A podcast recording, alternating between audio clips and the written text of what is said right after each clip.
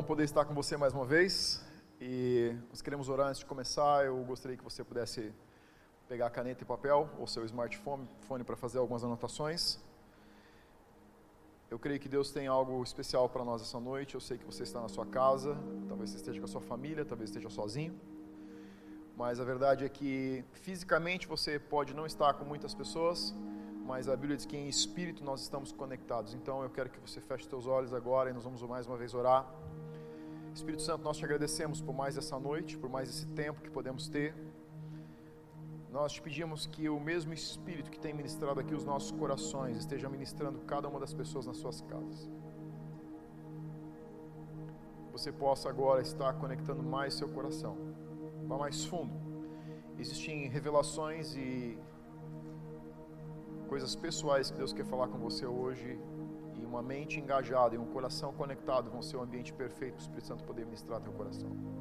Nós declaramos a mesma unção, o mesmo mover, o mesmo agir do Espírito Santo que nós tivemos durante a adoração aqui, agindo ainda na tua casa, consolando o teu coração e trazendo conforto onde você está.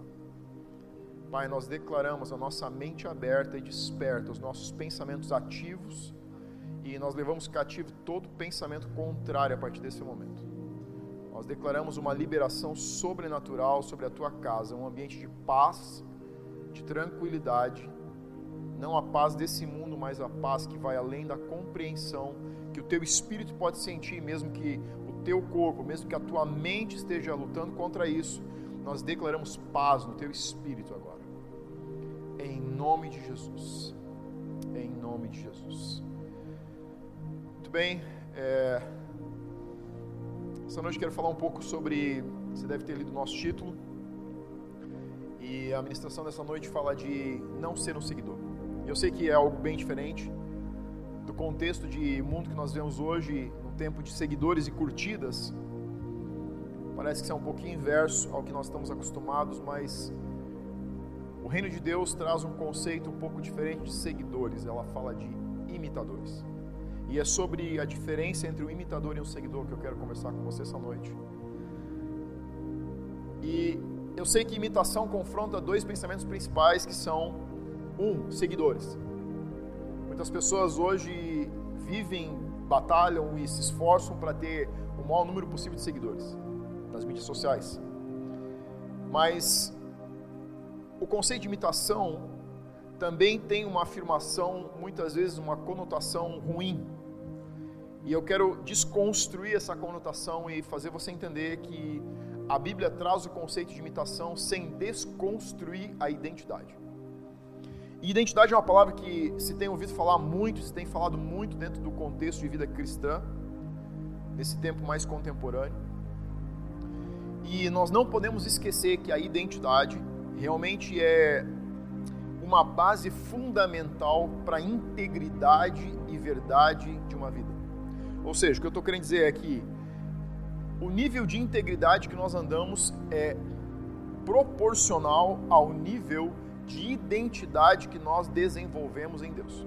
Ou seja, eu sou tão íntegro quanto a minha identidade está formada em Deus. É ela que sustenta o meu padrão de verdade, de integridade e de vida relacional e vida cristã. Então, o conceito de imitar na Bíblia não está fundamentado na conotação de ser uma cópia falsa de alguém. Muito pelo contrário, a palavra originária para imitador na Bíblia é mimetes, mimetes, que carrega o conceito de imitação como uma representação de um papel. Ou seja, imagina um ator em cima do palco representando um papel que foi escrito. Esse é o conceito de imitador que a Bíblia traz. E eu quero que você comece abrindo a tua Bíblia hoje à noite, em primeira Coríntios, capítulo dez, versículo trinta e dois, nós vamos começar a ver alguns pontos sobre o que é esse imitador. Então, primeira Coríntios dez, trinta e dois diz assim: Não vos torneis causa de tropeço nem para judeus, nem para gentios, nem tampouco para a igreja de Deus. Versículo trinta e três diz: Assim como também eu procuro em tudo ser agradável a todos, não buscando o meu próprio interesse, mas o de muitos para que sejam salvos. E aí no capítulo onze, versículo um, a sequência diz: Sede meus imitadores, como também eu sou de Cristo. Então, os primeiros dois pontos é que nós temos três referências base para ser imitadores dentro do conceito de cristianismo. A primeira delas é líderes. Paulo está dizendo o seguinte, ele está apontando para si mesmo como um padrão a se imitar. E em um tempo onde se fala muito de humildade, parece que um líder dizer, eu quero que você me imite, é algum nível de soberba e de orgulho. Mas a verdade é que humildade não pode ser representada por ausência de personalidade. Assim como a presença de personalidade também não pode ser computada como ausência de humildade. Então, Paulo está dizendo o seguinte, eu sei quem eu sou, identidade. Paulo sabia quem ele era, sabia o padrão de vida que ele vivia, sabia como ele se comportava e por saber disso, por ter a sua vida sempre em análise, ele sabia que ele podia ser um modelo, porque ele se espelhava em um modelo. Ele está dizendo o seguinte, sejam meus imitadores, assim como eu também estou imitando ou sou imitador de Cristo. Agora eu quero que você vá para Efésios capítulo cinco, versículo um. Aqui nós temos dois modelos para imitarmos. Líderes, Paulo está se mostrando, se revelando como um referencial, e Cristo. Mas Efésios capítulo cinco, versículo um, nos traz mais uma verdade dentro desse tema. Efésios cinco, versículo um diz, agora é Paulo escrevendo mais uma vez uma carta, mas escrevendo a carta dos Efésios, e ele diz o seguinte, sede, pois, imitadores de Deus como filhos amados, e andai em amor como também Cristo nos amou, e se entregou a si mesmo por nós, como oferta e sacrifício a Deus em aroma suave. Então, o mesmo líder cristão, o mesmo apóstolo Paulo, que se lança como um modelo de imitação e fala de Cristo como um modelo que ele está imitando, também aponta agora para Deus, o Pai, e dizendo que nós devemos ser imitadores do Pai. Então, aqui nós temos três padrões traçados e estabelecidos na palavra como modelos de imitação. Líderes, Cristo e Deus. Então nós vamos olhar quais são as particularidades de cada um deles. O primeiro ponto é imitadores de Paulo. O primeiro ponto é que devemos imitar Paulo, não nos tornando um motivo de fazer qualquer pessoa tropeçar. O contexto de imitação que ele está dizendo é o seguinte, eu me preocupo como um líder de não ser uma pedra de tropeço ou não ser alguém que vai fazer alguém tropeçar. Nos dois versículos do capítulo dez, nós vemos que ele diz o seguinte, não seja um tropeço para judeus, nem gentios, nem para a igreja de Deus. Toda a pessoa na terra está classificada em algum lugar desses, dessas três pontos de classificação. Ou ele é judeu, ou ele é gentil, ou ele é a igreja de Deus. Então Paulo está dizendo o seguinte, o modelo de vida de um líder, o modelo de vida do cristão, o padrão de vida deve ser não ser pedra de tropeço, não estar no caminho de nenhuma pessoa que exista na terra. Nem judeu, nem gentil e nem aqueles que são da igreja de Deus.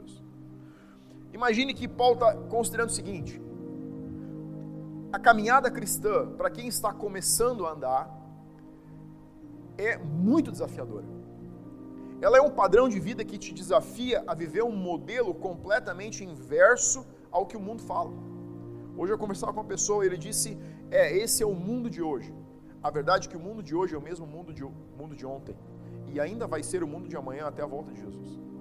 Então, esse modelo de mundo traz alguns padrões que muitas vezes, ou que nós precisamos quebrar quando começamos a nos tornar imitadores de Deus. Qual a diferença entre um imitador e um seguidor? Um seguidor é alguém que te escuta, mas não significa que ele pensa ou age como você age. Por isso que o reino de Deus não é baseado em seguidores. Jesus nunca chamou pessoas para o seguirem, ele chamou pessoas para o imitarem.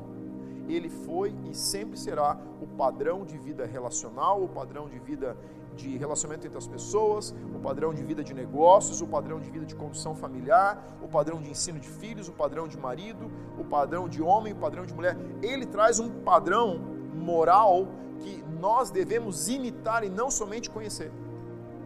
E aqui eu diria que existe um ponto. Muitas pessoas são conhecedoras do que é o cristianismo, mas não são imitadores de Cristo. Existe uma grande diferença entre você conhecer Jesus e se tornar um imitador de Cristo. Então, vamos seguir. Então, Paulo está trazendo uma ideia principal que é, em nada você deve ser tropeço para aqueles que estão começando ou iniciando a sua caminhada. Nós temos que ter um conceito na nossa mente, que é o conceito de que somos e devemos ser referenciais para toda classe e todo tipo de pessoa. Paulo, em algumas referidas vezes, chama cristãos que tomaram, pessoas que tomaram a decisão de seguir Jesus no início da sua caminhada de fé, como bebês espirituais. O bebê, quando está começando a caminhar, eu tenho dois filhos, e quando os dois começaram a caminhar, eles tropeçavam nos próprios pés. A verdade é que quem está começando a sua vida tem um grau de dificuldade acentuado, porque é uma caminhada desafiadora. O que Paulo está dizendo é que todos nós devemos ser inspiração para quem está fazendo a sua caminhada, independente da maturidade da pessoa, independente da classe social, independente da raça, independente da nacionalidade, independente da idade. Ele está dizendo o seguinte: não esteja no caminho do desenvolvimento de qualquer pessoa, mas seja um modelo inspirador para qualquer pessoa. Então, esse ponto para mim é um ponto muito interessante, porque não é difícil você ouvir pessoas dizendo que eles não se importam com a opinião dos outros, porque entendem que não se importar com a opinião dos outros é ter uma identidade formada. Deixa eu dizer algo para você: a verdadeira identidade se preocupa com a opinião dos outros. Ele não molda você a opinião dos outros, mas ele se preocupa, porque um líder sempre precisa, sempre vai se per- per- perguntar e se preocupar, o que, esse, o que essa frase, o que essa palavra que eu estou dizendo, o que esse comportamento vai condicionar pessoas que estão olhando para mim. Esse é um modelo verdadeiro de paternidade.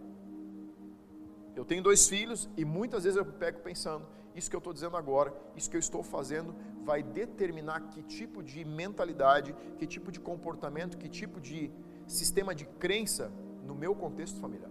Então é disso que Paulo está fazendo, ele está falando de ser uma inspiração e não ser uma pedra no caminho de alguém que talvez tenha menos maturidade que você. Nossa identidade não está baseada na avaliação das pessoas. Assim como nós não podemos dizer e afirmar que temos identidade se não nos preocupamos com o outro. Consciência social. Essa é a verdadeira identidade. A verdadeira identidade não te habilita para fazer o que você quer. A verdadeira identidade te prepara para fazer o que você precisa. Identidade nasce com maturidade. E maturidade envolve preocupação com o bem coletivo, preocupação em ser inspiração, preocupação em não fazer ninguém tropeçar. Então, quando a gente olha, inicialmente parece que Paulo está fazendo as coisas por causa de pessoas. Eu diria que a frase, a frase certa é: Paulo não fazia por causa de pessoas, ele fazia pelas pessoas. E essa é a diferença entre ser inspiração e ter uma identidade formada e não desconsiderar o modelo de imitador. Então, imagine que a identidade está de um lado e o conceito que Paulo está trazendo sobre ser um imitador está do outro.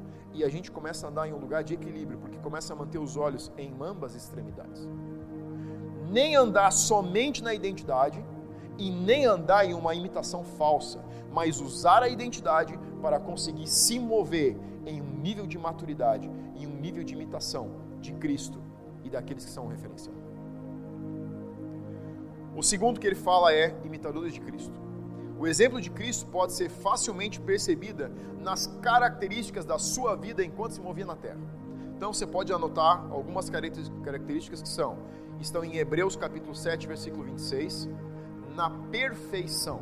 O modelo de vida cristã que Jesus trouxe foi um modelo de perfeição. Eu sei que essa palavra pode incomodar você essa noite, ela também me incomoda. Então Hebreus sete, vinte e seis diz: com efeito nos convinha um sumo sacerdote, como esse, santo, inculpável, sem mácula, separado dos pecadores e feito mais alto que os céus. O conceito que está escondido aqui é ser inculpável de pecados intencionais. Você não vai poder andar sobre a terra sem pecar, mas você pode andar sobre a terra sem pecar intencionalmente. O conceito de pecado que está aqui é não planejar pecar.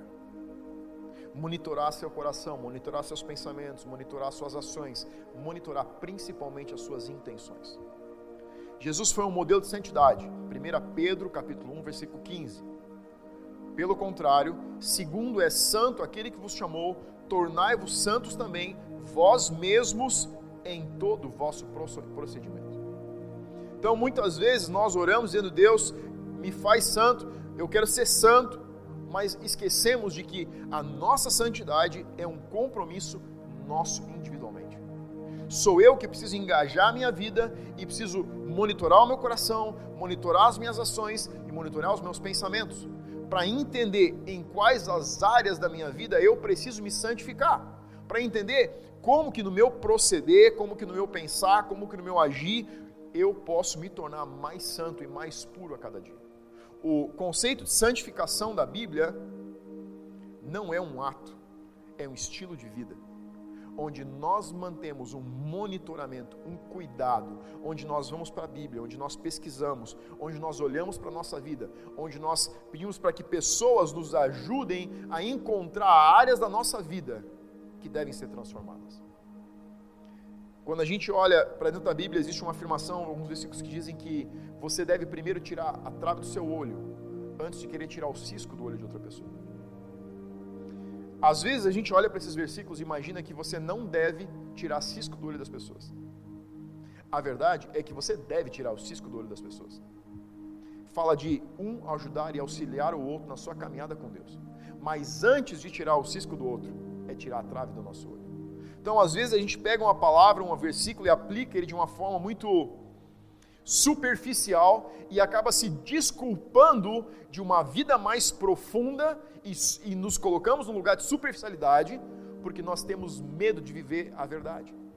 A verdade desses versículos é, cuide, ajude a cuidar das pessoas, mas não se esqueça de primeiro olhar para si.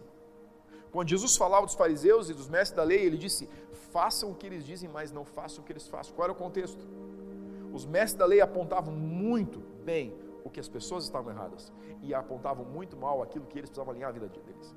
O conceito é, alinha a sua vida enquanto você ajuda alguém mais a alinhar a sua vida. Jesus foi um modelo de humildade. Filipenses capítulo dois, versículos cinco, seis e sete diz assim, tende vós mesmos o sentimento que houve também em Cristo Jesus, pois ele, subsistindo em forma de Deus, não julgou como usurpação ser igual a Deus, antes a si mesmo se esvaziou, assumindo a forma de servo, tornando-se semelhança de homens e reconhecido em figura humana. O conceito aqui é que a verdadeira humildade é você não pensar de si mesmo, mas também não pensar de si menos do que você é. Paulo, em outra passagem, diz, não pense mais de si, e subentendido fica, não pense menos de si. A verdadeira humildade é saber quem você é. Quando nós nos menosprezamos, quando nós nos, não nos consideramos naquilo que Deus já nos considera, isso é uma falsa humildade. O orgulho se manifesta de duas maneiras. Uma maneira e uma extremidade é, eu penso que eu sou melhor que todos. A falsa humildade e o orgulho também se manifesta pensando o seguinte, eu não sou ninguém, eu não tenho condições de fazer nada, eu não posso ajudar ninguém, eu não tenho para ajudar ninguém. Isso também é orgulho, porque é o medo de quebrar, o medo de dizer quem você é, o medo de se expor, que na verdade é um sistema de autopreservação, um sistema de autoproteção. Jesus foi um modelo de obediência. João capítulo quinze, versículo dez diz, se guardares os meus mandamentos, permanecereis no meu amor, assim como também eu tenho guardado os mandamentos de meu Pai, e no seu amor permaneço. Quando nós levamos uma vida de integridade e de obediência, nós nos habilitamos para andar em amor. Jesus foi um modelo de autonegação. Romanos, capítulo quinze, versículo três. Porque também Cristo se agradou a si mesmo, antes como está escrito, não se agradou a si mesmo, antes como está escrito, as injúrias dos que te ultrajavam caíram sobre mim. O modelo de autonegação é o modelo do verdadeiro cristianismo. Quando nós não pensamos mais em nós mesmos, mas consideramos a nós mesmos enquanto consideramos os outros. Quando Jesus resumiu os dez mandamentos, ele disse, Deus acima de tudo e o teu próximo como a ti mesmo. O que muitas pessoas não percebem é que ele disse, você só pode amar o teu próximo na medida que você se ama. Então, nós precisamos entender que desenvolver a identidade, desenvolver o autoconhecimento, desenvolver um entendimento de quem nós somos, nos amar, nos santificar, nos autonegar, faz parte de um processo de um verdadeiro andar com Cristo e ser imitador dele. Em Mateus vinte, versículo vinte e oito, ainda diz: tal como o Filho do Homem, que não veio para ser servido, mas veio para servir e dar a sua vida em resgate de muitos. Então Jesus estava atento às necessidades alheias. Essa é uma temporada onde nós precisamos estar atentos. Pessoas têm necessidades que talvez você não tenha. Estar atento a necessidades emocionais, necessidades físicas, de pessoas ao seu redor, de pessoas do teu bairro, de pessoas da tua vizinhança, de pessoas do meio de trabalho onde você está, pessoas que estão em choque, muitas pessoas entrando em depressão. Estar atento à necessidade das pessoas faz parte do cristianismo. O verdadeiro cristianismo não é olhar apenas para si mesmo, mas é olhar para si mesmo para poder olhar para outros. Primeiro você precisa estar saudável para poder cuidar de alguém, mas quando você está saudável, inevitavelmente você precisa ajudar e estender a mão para outros. Terceiro ponto que Paulo falou foi ser um imitador de Deus. Agora, como que nós nos tornamos imitadores de Deus? Já pensou o quanto esse, essa afirmação de Paulo realmente é algo que estica a nossa consciência? A psicologia diz que para você conhecer uma família, você precisa observar os filhos de um casamento, de um casal. E nessa temporada de quarentena, eu acho que a pastora falou isso na semana passada, ela disse: muitos pais estão conhecendo seus filhos. É uma grande verdade. Se você está com seus filhos em casa, como nós estamos, você está conhecendo alguns lados deles que você desconhecia. Diz de você mesmo, provavelmente, também, né? Eu lembro da ministração da semana passada. Mas deixa para a próxima. Essa temporada de quarentena está trazendo à tona comportamentos nos nossos filhos que nós mesmos não percebíamos, que nós os ensinamos. A psicologia diz que filhos aprendem por exemplo. Agora, o que essa afirmação tem a ver com o conceito de imitar a Deus? Absolutamente tudo. Todo o aprendizado comportamental que nós absorvemos de Deus é resultado de relacionamento com Ele. Olha o que diz o versículo de Efésios cinco um que nós lemos: sede, pois, imitadores de Deus como filhos amados. Se você quiser aprender com seus líderes, você vai precisar observá-los, você vai precisar conversar com eles, você vai precisar imitar suas ações. Se você quiser imitar Cristo, você vai precisar passar tempo com a palavra. A Bíblia, ela é Jesus. O verbo se fez carne. Então, que você, quando você lê a Bíblia, você está lendo a respeito de Cristo. Quando você medita, quando você lê, quando você passa tempo com a tua Bíblia, você está aprendendo a imitar o padrão de Cristo. Mas se você quiser imitar a Deus, você precisa passar tempo no seu lugar secreto. Muitos cristãos imitam muito bem os seus líderes. Alguns cristãos imitam muito bem a Cristo. Poucos cristãos imitam muito bem a Deus. Porque o nível de profundidade que você vai aprender a andar, de relacionamento, esse nível de profundidade mais profundo, esse andar com Deus, você aprende no teu lugar secreto. O mesmo lugar que nos firma a identidade, vai modelar a nossa mente, conceitos, pensamentos e como resultados das nossas ações. Então, esse, esse, esse versículo pequeno de Efésios estica a nossa consciência de paternidade, porque ele diz o seguinte: observe bem, imitadores como filhos amados. Muitas pessoas têm se aproximado de Deus por causa da salvação. Deixa eu dizer algo para você: Jesus não veio para a terra para te salvar. Ele veio para a terra para te salvar, para que você pudesse se relacionar com Deus. A salvação nunca foi o fim, ela sempre foi o meio. Exatamente, Jesus veio para restabelecer o que havia se perdido no jardim. O que havia se perdido no jardim? o relacionamento com Deus. Por isso que Paulo começa em Coríntios falando de imitar líderes, imitar Cristo, e depois na carta aos Efésios, uma carta mais profunda, ele começa a falar de imitar a Deus.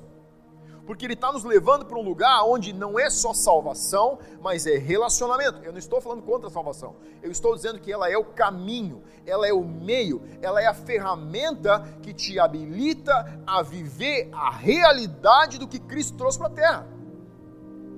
Imagina o seguinte, muitas pessoas se relacionam com a salvação porque querem salvar o seu corpo de uma doença física. Outros porque querem salvar um relacionamento. Outros porque querem proteger a sua vida financeira. Outros porque querem livrar a sua alma de condenação eterna. A religião pode te falar de salvação, mas só o relacionamento pode te falar de paternidade. Se relacionar com Deus a partir da salvação, ou focado apenas em não ir para o inferno, ou não perder o corpo por causa de uma doença, ou não perder um relacionamento, ou seja, buscar a Deus por causa de salvação apenas, é como você ir no restaurante mais caro da França. Em Ibiza tem um restaurante que você paga dois mil setecentos e noventa euros para um jantar. Fica tranquilo que é para um casal, é barato. É como entrar num restaurante desses e matar a fome com uma garrafa de água mineral sem gás e a entrada. Enquanto você poderia passar três horas saboreando os melhores pratos e tendo uma experiência. Muitas pessoas têm se relacionado com Deus assim, aonde um vai apenas para matar fome, o outro pode encontrar abundância, mas ela é encontrada no relacionamento. A salvação talvez esteja matando a tua fome, mas Deus não te mandou, não chamou você, não me chamou apenas para viver de provisão. Ele nos chamou para viver de abundância. A conta não está paga somente para você comer a entrada e tomar uma água. Ela está paga para você viver a profundidade de um relacionamento que vai levar você a viver, comer, beber e se alimentar do melhor que existe nessa terra. No seu corpo, na sua alma e no seu espírito. Olha o que diz João, capítulo cinco, versículo dezoito. Por isso, pois, os judeus ainda mais procuravam matá-lo, porque não somente violava o sábado, mas também dizia que Deus era seu próprio Pai, fazendo-se igual a Deus.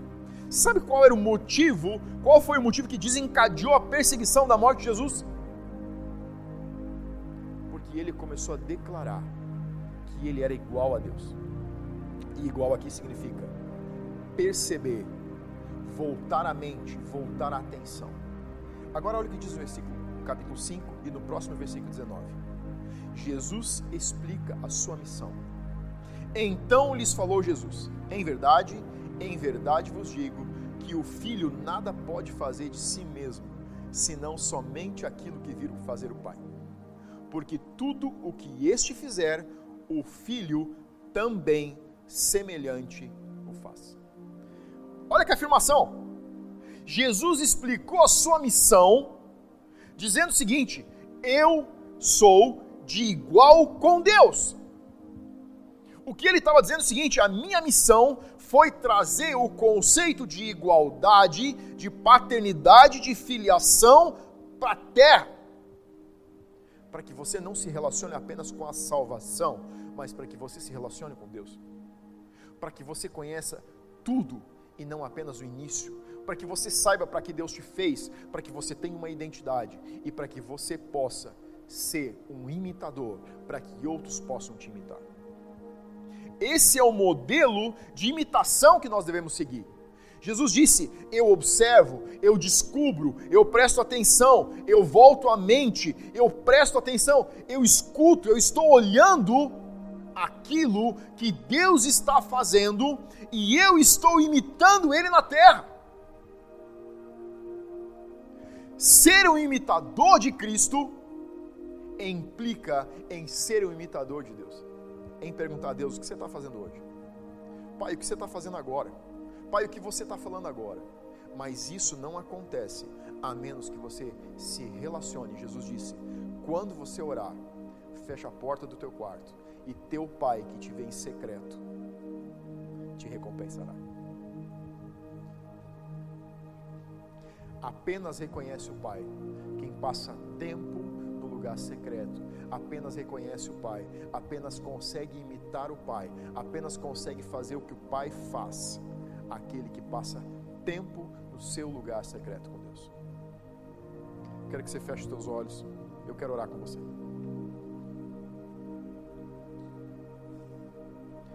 Talvez você tenha passado a maior parte da tua vida cristã pensando na salvação. E esse é um fato, essa é uma verdade. Mas a salvação é apenas a porta de entrada para você viver o melhor do seu relacionamento. Você não foi chamado para comer apenas a entrada no melhor restaurante. Você foi chamado para se alimentar com abundância. Talvez você tenha, esteja vivendo anos religião. Deixa eu dizer algo para você, Deus chamou você para viver relacionamento. Pai, nós te agradecemos. Te agradecemos em primeiro lugar, porque Cristo veio para a terra para que nós pudéssemos te conhecer. E não somente saber de conhecer, mas conhecer de observar.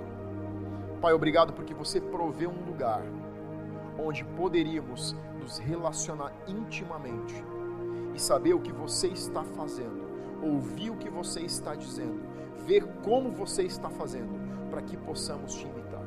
Obrigado, Deus, porque temos líderes que podemos observar. Obrigado porque temos Jesus que podemos observar. Mas, Pai, obrigado porque Jesus nos libertou do pecado para que podemos, possamos entrar em um lugar de relacionamento verdadeiro com você. Porque temos a capacidade de ter a nossa identidade formada. Mas não só a nossa identidade, mas porque possamos ser não somente seguidores, mas imitadores de você aqui na terra. Em nome de Jesus. Amém.